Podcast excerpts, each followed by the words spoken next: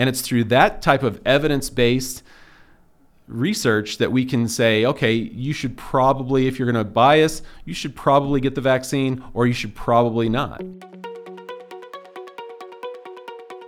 Hello, everyone. I'm Dr. Jim Hoven, your host of the Ramos Law Difference Makers podcast, and I want to welcome you back. This is going to be a really fun edition today because I'm bringing back the head of our medical sciences division, Dr. Don Cooper, and he's done several episodes with us now. And I always look forward to these because the way that his mind works, the things he's working on, the things we're working on, the law firm in the med sciences division are exciting, exciting, cutting edge stuff. So I can't wait for you to hear what he's been working on, what he's found, what we're doing and how it may affect not only you today, but you in the future. So today, um, we are proud to have Don here, and he's going to share all about what we're what we're going to be talking about today is genetics, and specifically, if you're looking at genetics to see if you might be susceptible to certain conditions, diseases, or um, medical processes in the future, maybe what can you do? Or if you've had a reaction, let's say to a vaccine or something like that, could you have been predisposed to that because of your genetic makeup. So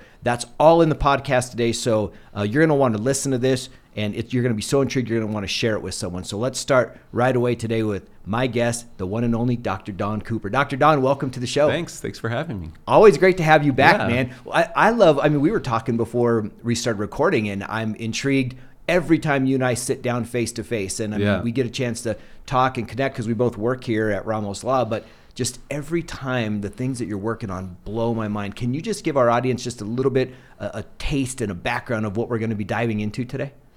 Well, today I think we're going to talk about um, personalized medicine and lifestyle medicine. We're going to talk about um, some new developments in genomics technology, um, and one of specifically is the polygenic risk score and how how we can use that in order to assess an individual's risk for developing certain pathological conditions. Um, here at the law firm, I've been very focused over the last year looking at vaccine injuries. And we've had several people, several clients who have really devastating um, injuries in response to the vaccinations. And these are, include strokes and um, blood clotting and are we talking about dementia. different kinds of vaccinations or are you talking about specifically just the covid vaccination when you say that these reactions mm, what well, are you seeing? it spans it spans any type of hyperimmune activation and that typically comes from a vaccine but we've seen it with influenza we've seen it with mainly covid because that's what's i mean there've been i don't know how many a billion doses of, of covid over the past two years so we tend to see a lot more of the covid uh, vaccine doses. And it's a new technology, so it's it's capable of activating the immune system in a in a more powerful way. So we're starting to see that that. Um, we were interested in whether or not there could be some predictive factors. Is why we wanted to answer the question why some people may have a devastating or serious adverse reaction to a vaccine and why others simply don't. And so we thought, well, maybe it's the um, their underlying genetics that might convey some type of vulnerability. And so now we're starting to get that data back. Was that the original question that got you on this path, Don? I know that when we first started med sciences, we had this kind of triple head thing of what we were going to do. There were going to be these three kind of divisions. Mm-hmm. And then as time has gone on, I mean, with your background, PhD, neuroscience, all these kinds of things, you have such a varied, um, already deep history and deep knowledge of these kind of things.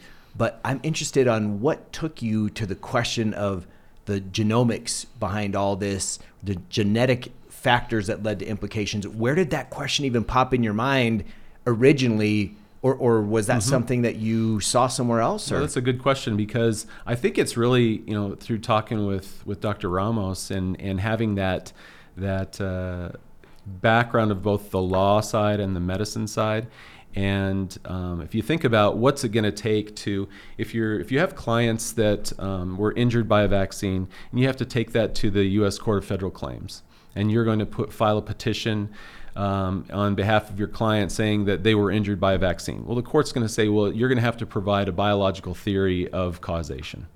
So how do we do that? We've got a new vaccine. We know nothing about it.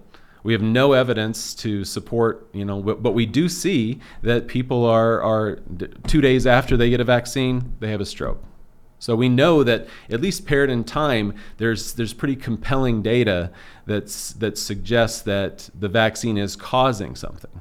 But the court is still going to say, well, you're going to have to prove it. So when I started on this, it's it's um, something that I said, well, if we we're going to prove this, then what's the most powerful technology we can use right now?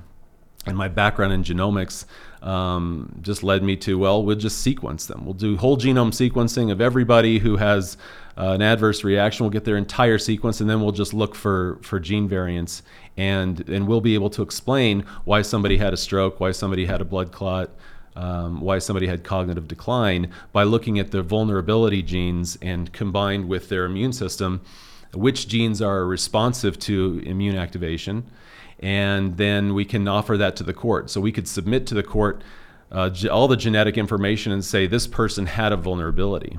And that's that explains why this person versus anybody else um, had a, had an injury. And I think it's important to note that um, you are not a quote unquote anti vaxxer. You're not coming at this from trying to rid the world of all vaccines and think that they're all horrible. You're coming at this from the science perspective of saying, wait a minute, I see a trend here and I got to investigate this. I got I got to see it through. And you you and I have talked about this many times and I think it's interesting where your point I think is really valid of you know, because I was like, man, the number of injuries, it's super scary to me. And it led me to my philosophy and my thought process. And you made a great counterpoint saying, well, on the other side, if you're giving a billion doses of anything, more people are going to be responsive in a negative way yeah. than if the sample size were smaller. Yeah. So as you see that now, looking at it now, do you think, and, and again, we're just playing in perspectives here and, you know, Yeah. and maybe um, in projections. But do you think we should have not we, but those people that were creating the vaccine and it was all in a rush in order to try to get, help the population from their point of view, should they have thought about genetic testing and checking that, or is just just such a rare thread of thought of like, no, we never did that for anything else. Why would we do that for this? Because what I'm wondering then, the reason I ask is, does that make someone negligent if they say, well, if they had this and this and this group of genes, then they're going to be at risk. And holy crap, you know, we don't want to go there. Yeah. You know what I mean? Yeah. Well, I think you have to look at what the standard is, and, and I don't think you can hold. Um, it's a complicated question because as far as the genetic side, should they have done the genetic testing? Well, just think about where genetics has gone, where how, how far it's come, and and what what knowledge should they be responsible for for applying this technology? And I mean, we're doing this is we have the first clinical trial, first clinical study to actually look at genome sequencing and vaccine adverse effects. I mean, we have the first study, so it's not like there is a pool of information that they could have said, uh, Pfizer could have said, or Moderna, it could have said, you know, why don't we do genetic testing? Um, over the past let's see over the past uh, 20 years let's see so with whole genome sequencing in, in 2020 20, 2003 was the first human genome sequence. It was $3 billion over that time Three period billion dollars. $3 billion to do the first genome. And the cost uh, now in 2023 the cost has dropped 10 million fold.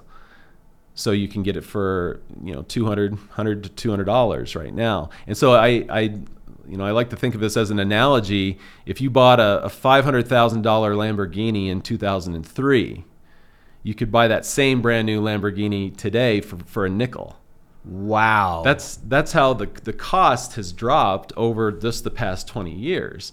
And so if you want to know, well, you sequence 8 billion pa- base pairs, um, and you're looking for some 83 million uh, single nucleotide polymorphisms that convey some type of risk towards any condition, then that's a lot of data to go through. And so, how many people? You had one person in, in 2003, and now we have more. We have, you know, every day we have more studies, but they, there simply isn't the information, especially for vaccine injury, because there's that's that's very difficult to get that population. If there's one in 10,000, one in 30,000 um, who has an adverse reaction, that's not a large pool for researchers to to go after. And that's something that we have access to. And it's kind of a unique resource that we have here because who do they call when they have an injury?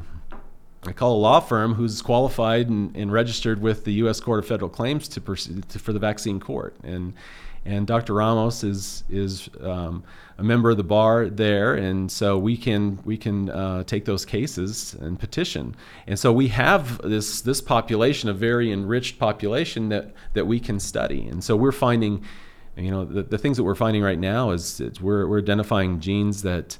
Um, that are associated with the different types of, of blood clotting, stroke, et cetera. So it's very exciting that we can actually see now that there is this underlying um, genetic risk that we believe is responsible for why some people have a vaccine injury and others don't. That's really powerful. I, I want to go back to one definition, and it's will you just kind of explain to the audience what it means when someone has one of these genetic variants? And I think you called it a, a single nucleotide something something polymorphism. Something. Polymorphism. SNP, yeah. A SNP. Will you will you describe because you talked about all these gene pairs that are out there. Yeah. So when when someone is thinking, well, I wonder what my system looks like. Yeah. Describe how the process works. So you got all these things paired up, and they're doing their deal, Mm-hmm. and then one of them doesn't look like the rest of them, which makes Mm-hmm. it this this amorphic creature that leaves it susceptible. Can you just kind of go through that? I think that's a really good foundation of what people Sure, can see. sure. So I mean, if we if we break it down to um, what we've known in genetics for a long time, we've known that uh, essentially the human genome codes for about twenty thousand genes, and that means that that's about twenty thousand proteins. So everything that we are is ba- basically twenty thousand proteins. So how do you go from 8 billion pairs, base pairs for DNA that codes for only 20,000 genes and 20,000 proteins? That means that um, usually a gene is somewhere around the order of, of um, well, a thousand base pairs. So there's a huge amount of this, this. Think about the genome as a ball of spaghetti, but only a small fraction of that, like maybe 2%, is actually coding for, for proteins. The rest of it is all um, it's called introns. It's not actually coding, but it's it's involved with uh, determining how efficiently these genes are are expressed or translated. So it's it's how much access in this big ball of spaghetti or ball of yarn that how how much access the the protein machinery for transcribing it gets to in order to express these genes. So it's about efficiency and these little SNPs are mutations that have occurred over the past let's say 100 to 200,000 years that we've been around on this planet over that time there are little mutations that creep into the genome and they there's some of them are fairly common we have about 5 million uh, fairly common uh, SNPs and so when you go to places like 23andme You've heard of 23andMe and some of these ancestry things. So you can use those SNPs in order to track your lineage. Did you come out of, you know, European history or an African history or Asian? Um, you can you can trace your ancestry all the way back based on these these SNPs.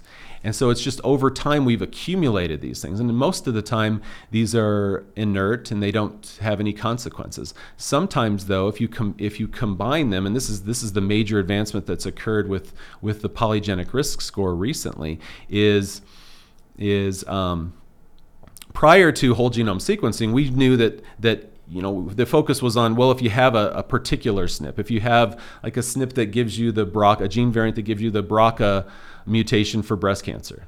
This is the one where um, Angelina Jolie had breast cancer. She has the BRCA variant. That means she has an 85% chance of of of getting breast cancer that could be fatal, and so she just elected to have a double mastectomy. And there are others like the ApoE4 variant for Alzheimer's, where you have a much greater uh, incidence of a much higher incidence of developing Alzheimer's if you have this double mutation. Those are single variants. Those are called pathogenic variants, and those are very, very rare that one variant can cause that that pathology. And that's but that's all that we had up until a few years ago, where we started looking at um, multiple genes, where we can start looking at millions of these SNPs together and putting them into uh, an algorithm where we could say, well, what's your additive risk of all of these, of a thousand different genes towards heart disease? And we'll just add up the incremental risk. So each, each one may add 1% risk. Well, now we see that if, we, if you look at all of your particular profile, we can say that you have a you know, 25% chance of developing heart disease. So that's really the advancement that's occurred really over the last, let's say, five years. That's incredible. And so, is it is it commonly used now um, as a we'll call it a pre-diagnostic tool, or is it still something that's really, really in the minority? Who gets these kind of tests? Is that something that you and I can and should just go get so that we know what to expect, or are doctors, um, you know, PCP specifically saying, no, let's, you know, we're going to manage differently for now? Well, like I said, you know, in 2003 it was three billion. In 2007 it was 10 million dollars to get to sequence. So that wasn't that long ago. No. So you know, maybe five years ago it was 5,000.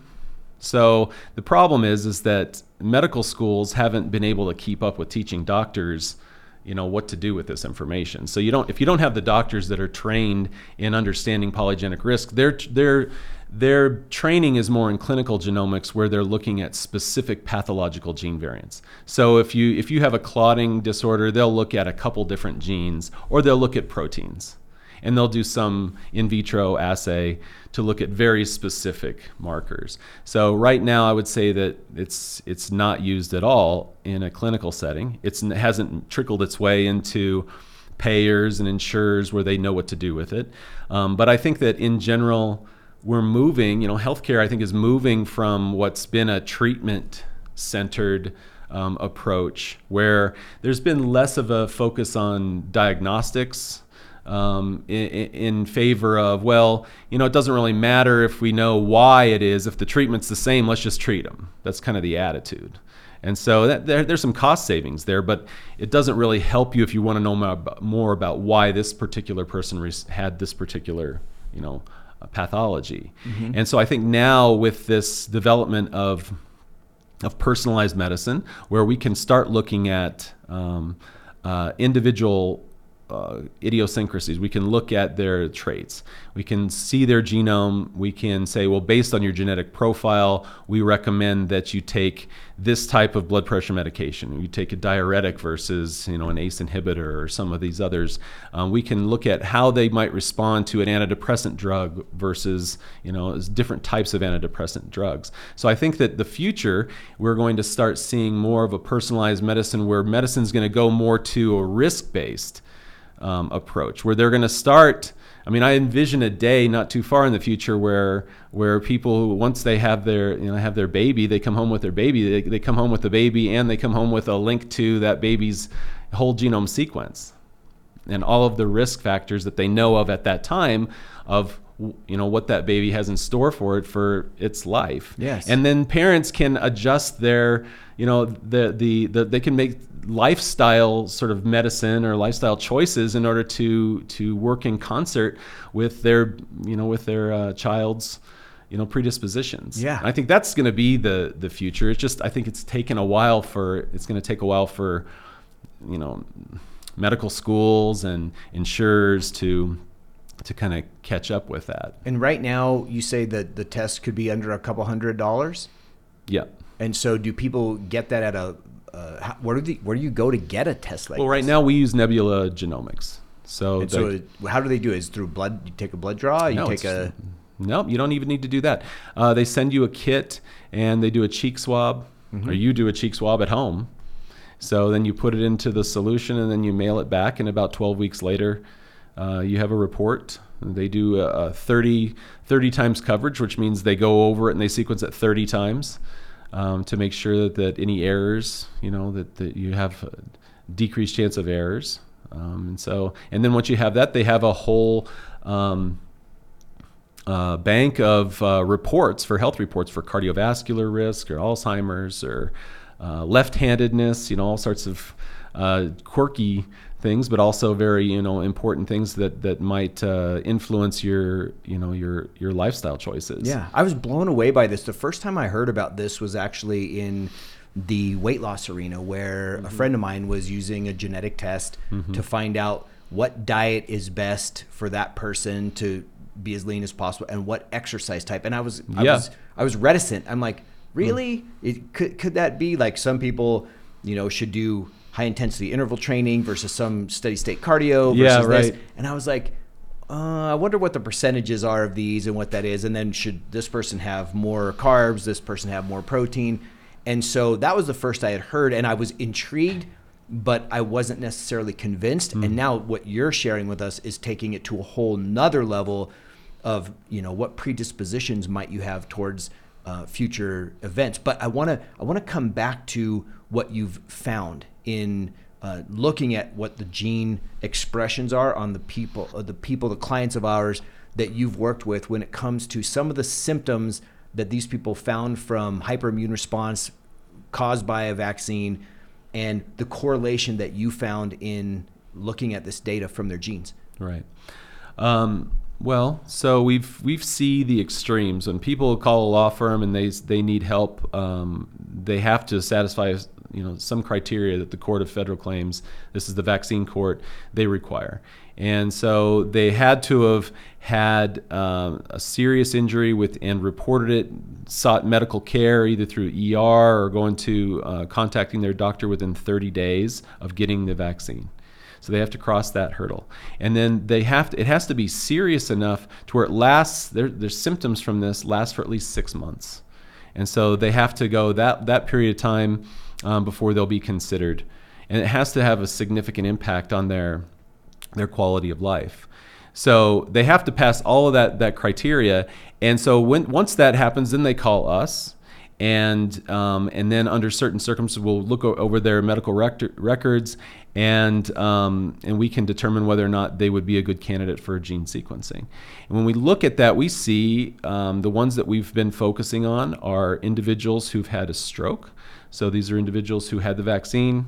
And they, they could be, um, you know, teenagers, healthy teenagers, had the vaccine.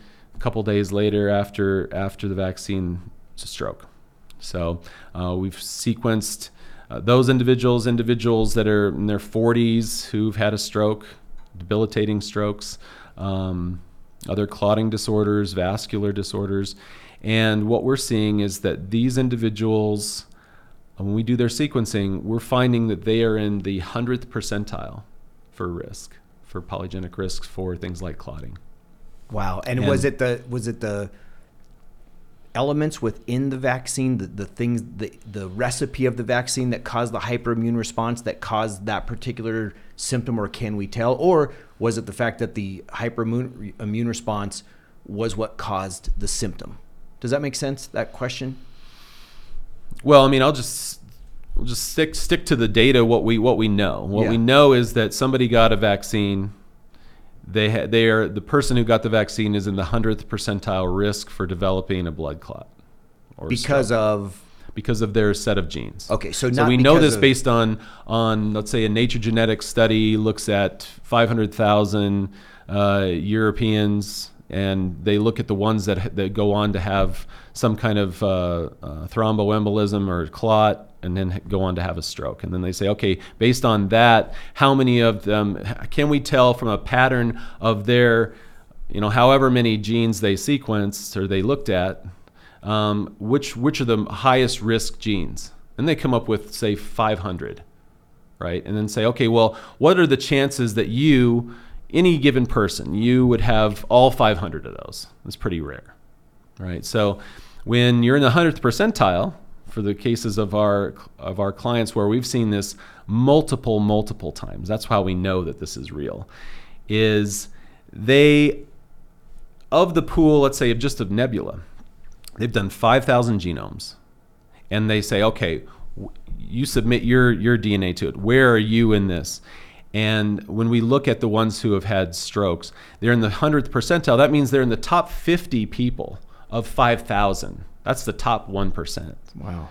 And so it's um, it's it's um, statistically it's astronomically uh, the odds are astronomical that you would have this by chance. Yes. So it's billions, one in billions that that uh, somebody would have that we would find. Let's say we've we've sequenced you know 50 people and we find of those 50 people we've got 17 gene variants that are in all of them and they're all risk. So it's it's the the odds of that happening through chance are astronomical. So now that we have we have 17 genes right now. um, we're in an opportunity right now to now convert that to the next phase. We want to now say, can we take these 17 variants and can we make a chip? Can we make some kind of assay to where you don't have to necessarily be sequenced, but we can you can take this at home test and then and then determine whether or not you might be at risk for a vaccine because we still have to people still have to make a decision as to how, to vaccinate their, themselves or their kids. We don't know what new variants are going to come along in the next year for COVID or any other, you know. Um, you know pandemic or virus that might come along and so we have to make this decision am i going to get the next great latest greatest booster or not Mm-hmm. And so if we happen to have if we have 17 genes that can tell you if you're part of that, if you have all 17 of those, probably want to rethink whether or not getting the vaccine is going to be the best alternative to what happens what are your risk factors for actually getting, you know, say COVID because sometimes you could, there are, there are gene variants where people are protected against COVID. We we know those genes too, so we can look for both whether someone is is less likely to have a serious effect to COVID, and we can see which ones are more likely to have an adverse reaction to the vaccine. And it's through that type of evidence-based research that we can say, okay, you should probably, if you're going to bias, you should probably get the vaccine, or you should probably not. That makes sense. Now, kind of to circle back to my question, is the thing that so those people with the 17, they're the one percent or the hundredth percentile they were walking around fine before getting the vaccine. They still had all these variants, right? Like it was it was what it was. That's what they're given, but they were okay. So they yeah. get the stimulus that yeah. created this was the vaccine. Was it was it because of what was in that vaccine versus another one? Again, was it the recipe of items that created the immune the immunologic inflammatory response that led to the symptoms, or or was it just the fact that the inflammation went so high? That's what triggered the symptoms, or do we know? Oh, those are those are all good hypotheses. I mean, we don't know. Okay. Now, what we know is that if you got an in- injection, you had an event, and you happen to be in your, some risk. And so this was your genes. So you can fill in the the the, the blanks. Yes. You know, with whatever you know hypothesis you want but you still have to test that. So so you know i think of it like this. I think if if you look at somebody who has a high risk for developing say a, a deep vein thrombosis which is a clot in the in the legs you look at all of the different factors that might lead to somebody having uh, a clot that might be um, that might turn into a pulmonary embolism or something like that. Well you look at women over the age of 35 who are on oral contraceptives that's an increased six-fold increase in your risk of developing a deep vein thrombosis. Add to that obesity. Let's say that's a three times increase. Add to that immobility. So they go on a long flight across, you know, from here to Europe for 13 hours. That increases it another twofold. Let's say that they're on cancer therapy. So they're taking some cancer anti-cancer therapeutic drugs, and that increases their risk another tenfold. So all those types of things, and you could go. Let's say they're a smoker, that increases. So you look at those are five things that I just listed that that give you fold increases in your risk. Mm-hmm. Well, what is it about each one of those things that causes that increased risk when that person ends up having a, a, a, a deep vein thrombosis? All those things work together. What we think is that well, this is this is just our hypothesis, but we think that it's similar to any any number of those, like let's say cancer therapy. If you're if you get a vaccine that's activating your immune system, you know that it's activating your immune system because most people who get the vaccine, at least let's say the COVID vaccine, most people who get that vaccine within the first two three days they have uh, feelings of flu-like symptoms. They have, you know, they don't feel well. They have muscle aches. They've got headache. Um, they get a little bit of a fever. Those are all common, and that's just a symptom of your immune system functioning. Um, in some people, it works. We, we we hypothesize that it's in some people there that it's working a little bit too effectively, and it's it's, it's called hyperimmune um, activation.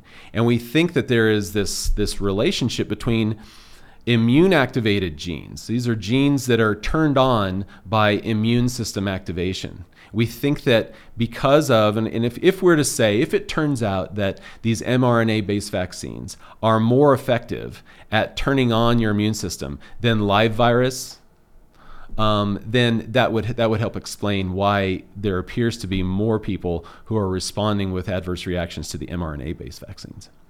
And that kind of comes back to your initial question: is sh- what should they have known? What should should you know the CDC and FDA and Pfizer? What what responsibility did they have under the conditions of the pandemic in order to do further testing before releasing this new gene therapy in the mRNA vaccine? Right so Yeah. and i think that that's a very good that's a very good question and it kind of it it, un, it uncovered a kind of vulnerability that we have um, in in our society that um, you can almost do anything under the conditions of of a pandemic um, Yeah. and you suspend in many ways we suspended all scientific process um, in order to ex- to pursue whatever was expedient. And so they all they all base they all chose the spike protein to to make their vaccines off of. You know, for both Moderna and Pfizer use the spike protein. They they had other choices they could have used, but that was what was there.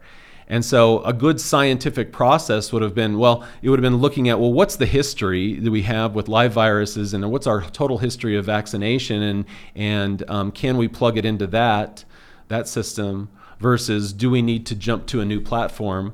And if we do jump to a new platform, what are the risks going to be? And how many people do we actually have to get clinical data from in order to determine if it's safe? And is, is 30,000 enough?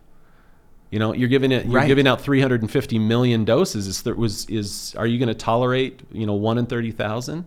And uh, and are they all healthy volunteers that you're giving it to? What what about people who are on cancer therapy and who are you know who have who have diabetes and who are obese? And are, is there an additive risk when you're giving them this new gene platform?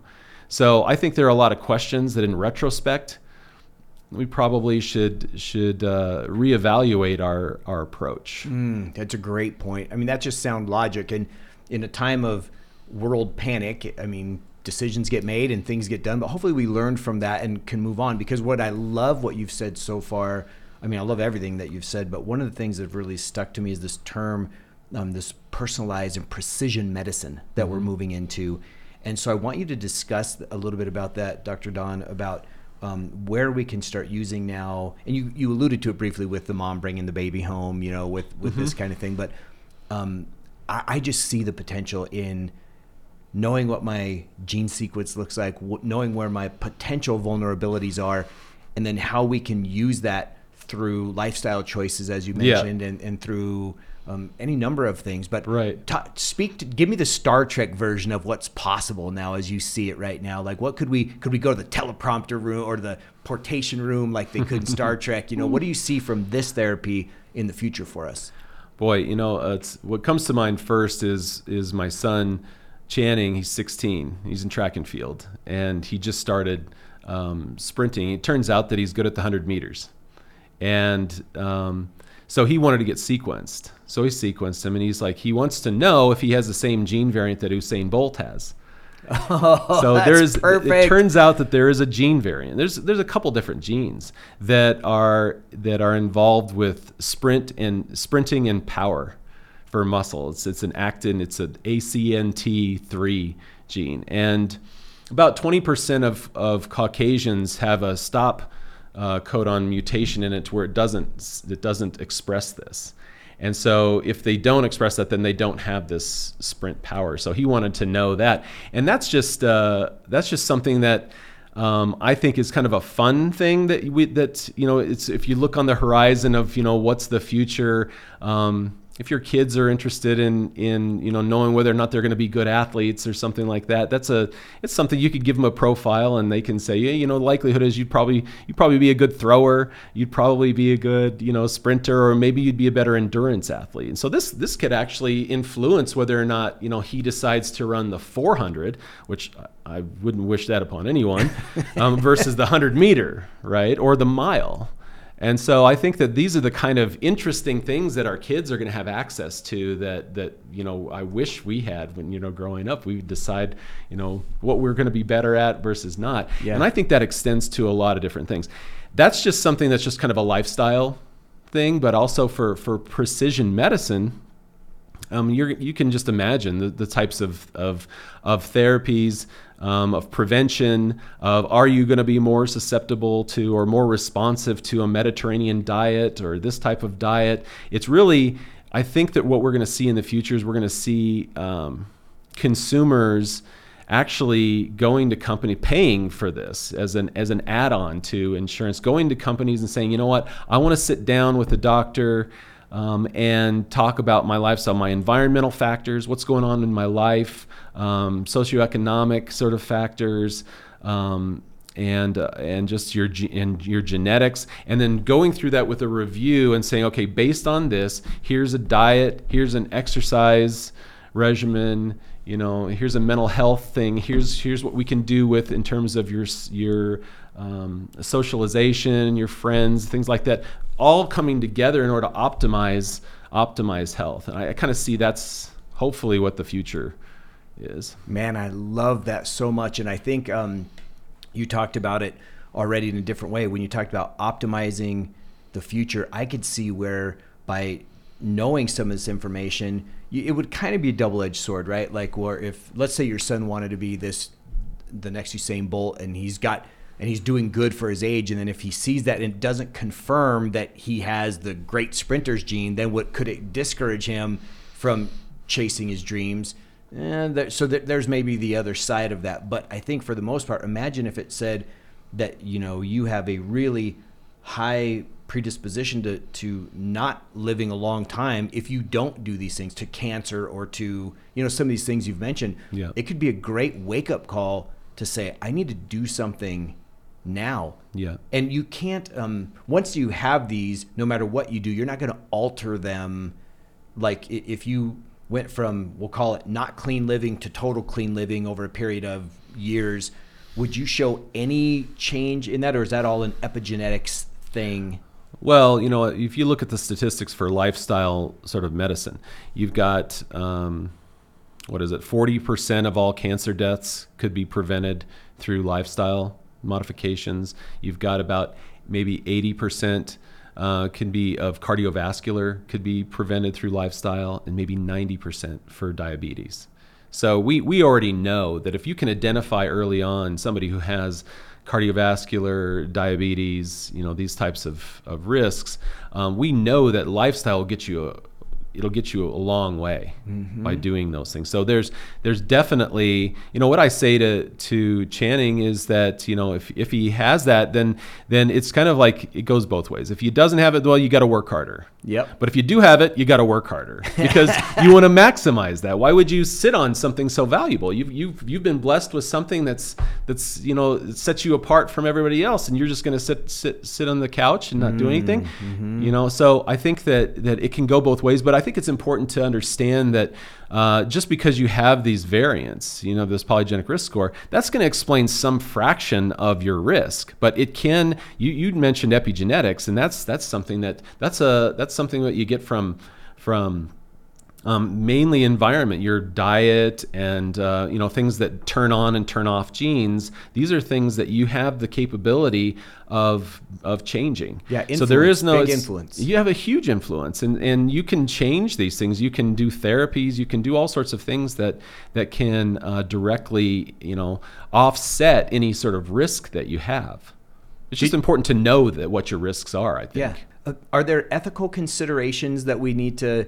To consider as we look into yeah. this into the future? And if so, what would you see some of the potential ethical considerations being? Well, I think the ethical considerations would be uh, this information getting into the hands of in, of of insurance companies that would use this information in a way to deny you uh, life insurance, for example. Ooh, yeah. So if we if we knew that if they knew that you had a polygenic risk score of uh, in the hundredth percentile for um, heart disease, you know, what are the chances you're going to get the same premium that somebody else who has, you know, in the in the one in this you know one percentile? Mm-hmm. Um, and so I think that that because of the, um, the there was a, um, a genetics um, act, uh, there's a law that was passed. Uh, a couple decades ago that covered health insurance, but I don't think it covers life insurance.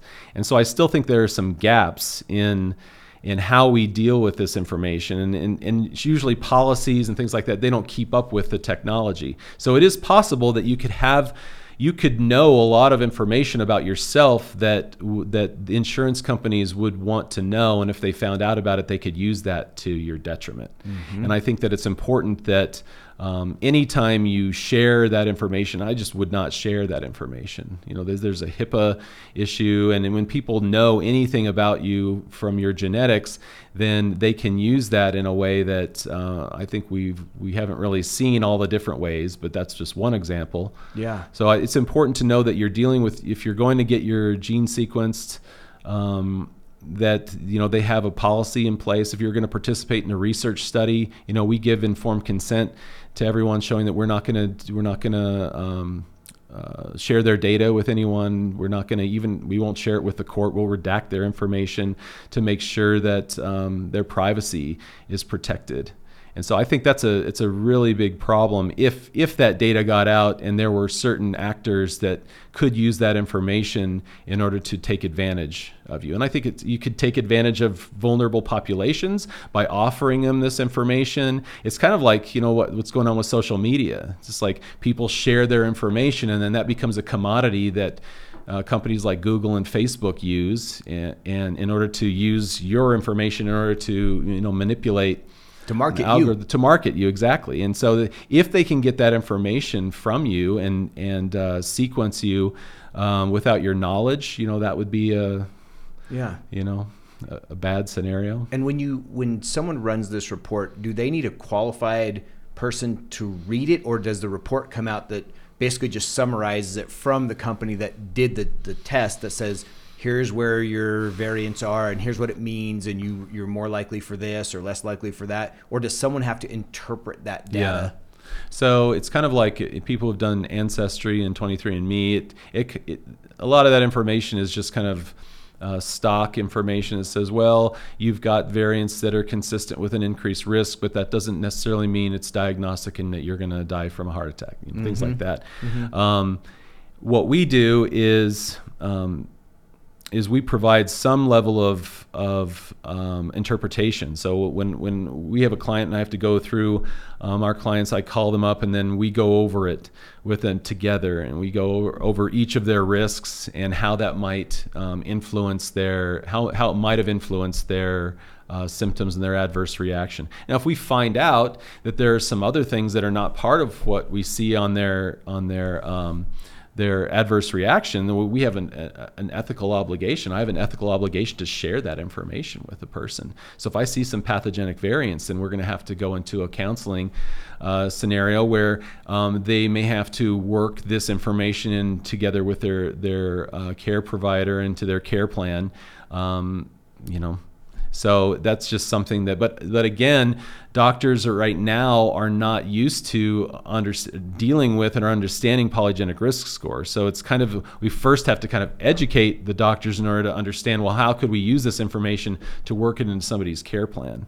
Yeah. So, but we, that's something that we do here. If we do sequencing for someone, um, not only are we able to use that information to to bolster their legal case but um, we're also able to then prov- provide them information to help them get better, to help mm. them work that into their care plan. That's so cool. It's such a great service. Are we still doing, speaking of that, are we still doing the clinical trial where people can go into it and become part of the the data collection mm-hmm. process? Yeah. How do so all of this that? data comes from the clinical trial. Yeah. How, how would someone, if they're interested, what what would make them want to go into the clinical trial? In other words, who qualifies and how would they find that? Well, they would. We we've aligned the clinical trial criteria, inclusion criteria, to align with what the U.S. Court of Federal Claims allows for for filing a vaccine injury. So they'd have to have reported it right after the vaccine within 30 days. They'd have to have ongoing serious symptoms that last six months. And they couldn't have a prior, their, their prior history in the past three years would have to be showing that, that they didn't have this uh, ahead of time. So if, if they qualify for that, then that means that they're a good candidate for the vaccine injury court, which means all of their legal fees will be paid for if they want to file a claim. We will handle that on our own. We will file it for them, and if they get a settlement, then they get to keep it all. We don't take any of any, any contingency on that, and all of the fees from the from the the attorney's fees are paid for by the court directly. So then we we invest in when we see individuals who might be good candidates for the study is we fund the genetics side of that because we want to provide the the most and as far as I know, we're the only firm that does this, is we want to provide the best information to the court so that they can make a decision was this person injured by a vaccine? And so we have to be able to connect the dots for the court. That's an expense we're willing to, to take on. So hopefully it'll translate into improving the person, not only give them better case, but also improve their their therapy and their, their outcome. Yeah. And if someone were interested, they, they just have those three criteria that you mentioned about you know it happened within 30 days and it's serious or significant and it's been going on six That's months right. or longer how would they go about finding the study to take a Well, next step would they contact you or is there a link that they go Well, to they could or- do that. They could go to our our um, medical science division webpage at Ramos Law. They can go. We're registered un, under all all clinical trials are registered in clinicaltrials.gov. So if they if they look under national adverse, you know, national uh, vaccine adverse reaction database, something like that. Um, they, they'll find the study there, and then they can contact me through through that, or just going to the Ramos, you know, Ramos Law. Yeah, so if they go to ramoslaw.com, you go to medical sciences, Dr. Don Cooper. Also, if anyone is interested, our phone number is 303 733 6353. You can reach Dr. Cooper from that way as well from, uh, from our side of things. So, Dr. Cooper, this has been an incredible conversation. Um, is there any last words of wisdom that you might have for, for people if they're wondering about any of this, whether it's should I get the next vaccine? I don't know now. Should I go get this sequencing done? Should I, you know, what should I do? If this raised more questions, is there a next step that they can take to learn more at all? Well, I think it's it's hard. These are really difficult questions, and mainly because of the amount of disinformation there is. It's hard to know when you look at the internet what's real and what's not, and, mm-hmm. and people have uh, all sorts of, of stories about how they've taken the vaccine and, and it's devastated their lives, and other people are are saying, "No, that doesn't exist." It's hard to know what's real and what's not real, and so my my thinking is that the more objective um, data and information you can get if you know you have certain risk factors if you know that you have you have to balance the the risk factors of of let's say covid. Um, what are the chances you're going to end up in the hospital? You know if you're overweight male over the age of 60 you know your chances of, of having a serious um, out, outcome, serious uh, negative outcome for COVID is probably pretty high. Balance that with the, the vaccine. It's hard to know right now. We, we simply don't have enough information in order to tell the person, well, you're more likely, it'd probably be better to nudge this way or that way. And I know it's really hard for, for, for uh, families talking about their kids. We know that for kids, though, the the chances of you having a serious reaction of a child having a serious reaction let's say a child under 16 having a serious reaction to covid is pretty small. It's pretty remote. So um, you know i'm not going to say whether or not you should or you shouldn't give your kids the, the vaccine but that's something you really should uh, you know read the medical journals things like that you have Yeah. to kind of make a decision about about that and What about? So, now I have another question. Yeah. I, I promised that was going to be the last one, but here we go. Um, if we hear we're bombarded on TV or radio with different kinds of vaccines, to where now there's something along the lines of 73 vaccines, is there any cumulative effect? Of having this plus this plus this plus this plus this on the immune system that would trigger this thing uh, that we've been talking about, right? The genetic variants, or would each one have its own individual assay that could create an, an immunologic or inflam- inflammatory Yeah. response? So this is all a new frontier. I mean, just the very concept um, that that a person's background geno- genetics can influence their response to a vaccine is novel and and not really researched. Got it.